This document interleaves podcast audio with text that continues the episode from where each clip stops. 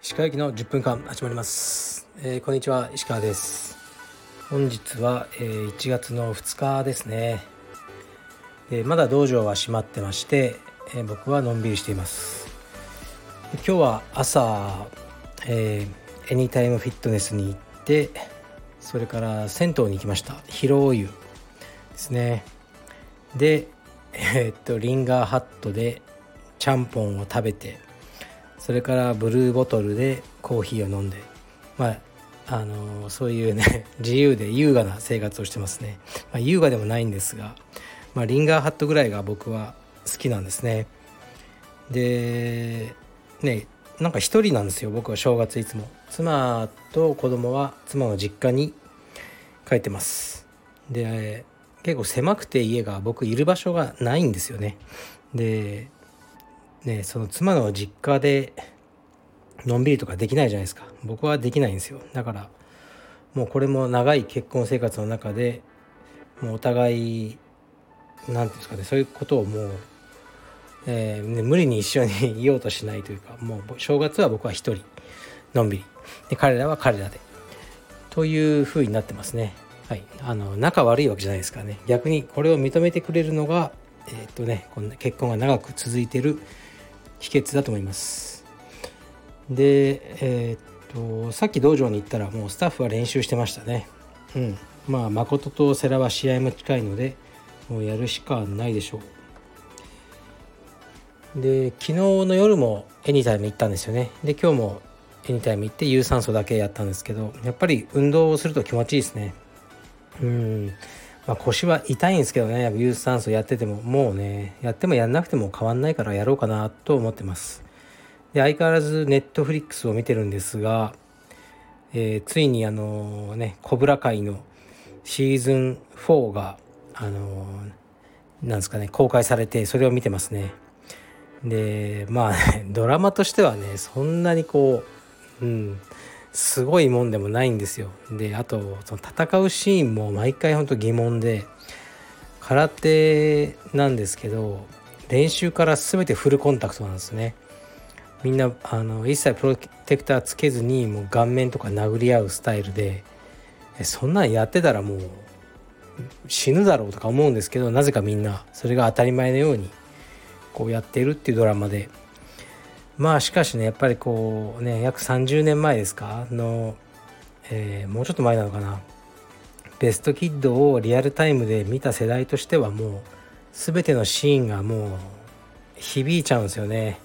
やっぱラルフ・マッチオのうんなんか一緒にね全く知らない人なんですけどもちろんね彼はハリウッドスターで一緒に時を歩んできたかのような錯覚に陥ってしまうのでやっぱりこのドラマは好きですね。うん。であとなんだっけ？あレターいきますね。3つ来てます。えー、っと石川代表に質問です。先日の ART 拝見しましたが石黒選手やパラ柔術の堀江選手のような強い選手をどうやって集めているのでしょうか？自然と集まってくるのでしょうか？はい、ありがとうございます。ART というのは、えっ、とね、僕は見てないんですけど、プロ柔術の試合のことですね。で、確かにカルペディウム所属だと、ね、石黒、あとその堀江選手、パラ柔術の、あと、えっ、と、キッズが出てましたかね。あと、うん、もしかしたらもう一人が出てたかもしれないですけど、全員勝ってましたね。まあ、堀江選手はね集まるも何も多分一般の会員さんで白帯からやってると思うんですよね。石黒は紫帯できたのかなあのー、でももう数年前から来てますね。強い選手を集めてるっていうことはないですね。あのー、まあ自然と集まってきてる。であの白帯で入った方は自然と強くなってるそれだけだと思うんですけどまあ数がね多いのでカルペディエムといってもいろんなね支部があってだから何千人もいればねそりゃ強い人はいるんじゃないの？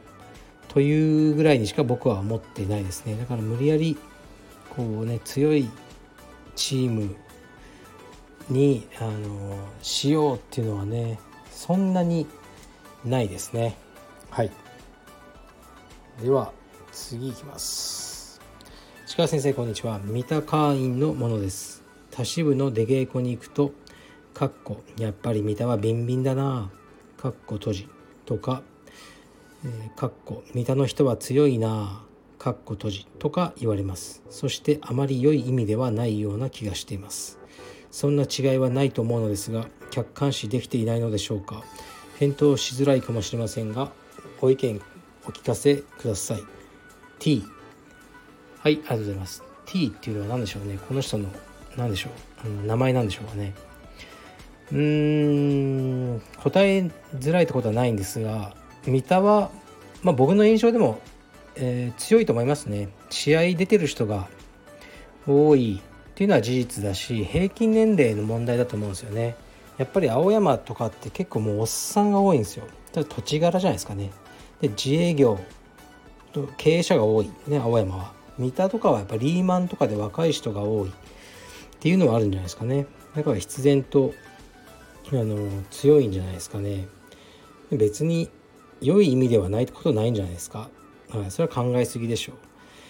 でも大体出稽古に行く人って道場の中でも強い方の人が行くんですよ、うん、だと思うんですよ。それに出稽古って行くとやっぱ力入るんですよね。普段やってない人とやると。だから出稽古に来た人ってみんな強く感じるんですよ。うん。だからそういうことだと思いますけどね。何も気にする必要はない。と思うけどまあ僕の印象では三田はうんまあ青山よりは強いんじゃないかなと思いますね。例えば例えば青山30人対三田30人でやったら青山は多分ねあのその勝敗の数で言うと負ける方が多いんじゃないかなと思いますね。はい。まあだからといって別にうんまあどうでもいいというふうにしか僕は思わない立場なんですけどいかがでしょうか？はい何でも答えます。えー、っと次いきます。石川先生こんにちは。私は早く先生の YouTube チャンネルが見たいです。更新をお願いします。YouTube 担当の服部さんが暇をしているのではないでしょうか。かっこ笑い。はいありがとうございます。うん。YouTube ですね。そう今は腰痛をね原因にやってないんですができなくはないんでしょうけどね。うーん。まあ ぶっちゃけだからどうしようかなとは思ってるんですね。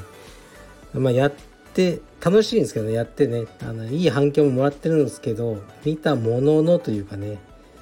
なんかこう YouTube 全体の文化みたいなのがなんかあまり好きじゃないっていうのは実際あるんですよね。もう炎上商法というかなんですかあの柴田みたいなうんのとかあんまりまあまあ、そんな人間としては好きじゃないってのはありますよね。まあ、別にねああなる必要はないんでしょうけどそういう方面がやっぱり YouTube は強いのかなとかこうなんかねこのラジオが楽なんですよね。もう編集も何もないんで。やっぱね YouTube は編集とか結構あるので10分間のものを作るのにすごくまあコスパが悪いなとは感じてますね。で服部君はねあの実はこの僕の YouTube チャンネルを見たある企業さんからのオファーを受けてちょっと仕事してるんですよね。うん今。だかそっちで忙しいんじゃないですかね。はい。それは本当に良かったです。はい。あの服部君が何かねあの僕のこのチャンネルを通じて彼のキャリアが発展あのにねつながるかどうかまだ分かんないですけど今しそうな感じらしいんでそれは本当に良かったな、まあ、それが唯一僕があのチャンネルをねあの始めて良かったことかなと思ってますがうんまあ僕のあのチャンネルは今ペンディングです。あの考えます。どうするか。はい。まあもうちょっとねカルペディエムのうん全体にメリットがあるものをチャンネルに変えてもいいかなとかね。全支部をこうね定期的に回ってとか。うんまあでもねなんかそのねかかるコスト 分をこう回収できないこと分かっててそんなことに時間と金かけたくないとか、まあ、正直思うんですよね。はいまあ分かんないです。分かんないことは分かんないと言っておきます。何も考えてないです。それが私です。はい。であとは何かあったかな。今日はえっとエニタイムフィットネスに行く時にあの大柳圭斗が松葉杖で歩いてましたね。偶然会ってめっちゃ哀愁がありましたね。哀愁の塊みたいなやつがいるなと思ったらケイトでしたね。あの松葉杖をついてこの間手術をしたんですね。膝の半月板の、うん、で僕も膝の半月板の手術は多分彼の年齢の時よりもうちょっと後ぐらいかな。にやってるので、まあ、よく分かります。痛さも辛さも。分かるけど、えー、まあ僕は青帯でしたけどね。確か手術をえ、年末ぐらいにして次の年の5月6月の全日本青帯を5試合勝って僕は優勝した覚えがあります。ですからケイトも、えー、心配することはないでしょう。でスタッフの場合は収入がプライベートレッスンで、ね、結構ね立ててるんですね収入を。でそれが全くできないと思うんですね12ヶ月そこが辛いでしょうね。うん、だからやっぱりこう楽な仕事ではないんですよね。大変だろうなと思います。でもうなんか出してましたよねあいつが。もちろん僕はあの僕は見ないんですけどあいつの足換の動画みたいな1500円みたいなね、はい、もし応援あのしたい人がいたらねそれをもう買ってあげてください。見なくてもいいです。買ってあげれば。はい。じゃ僕も買ってあげようかな、まあ、じゃあ考えます。はい、別に1500円はいいんですけどね。なんかあのそこにたあのたどり着くまでがめんどくさいなと思いますけど。はい。まあスタッフも、えー、みんな正月から頑張ってることで僕も頑張ります。はい失礼します。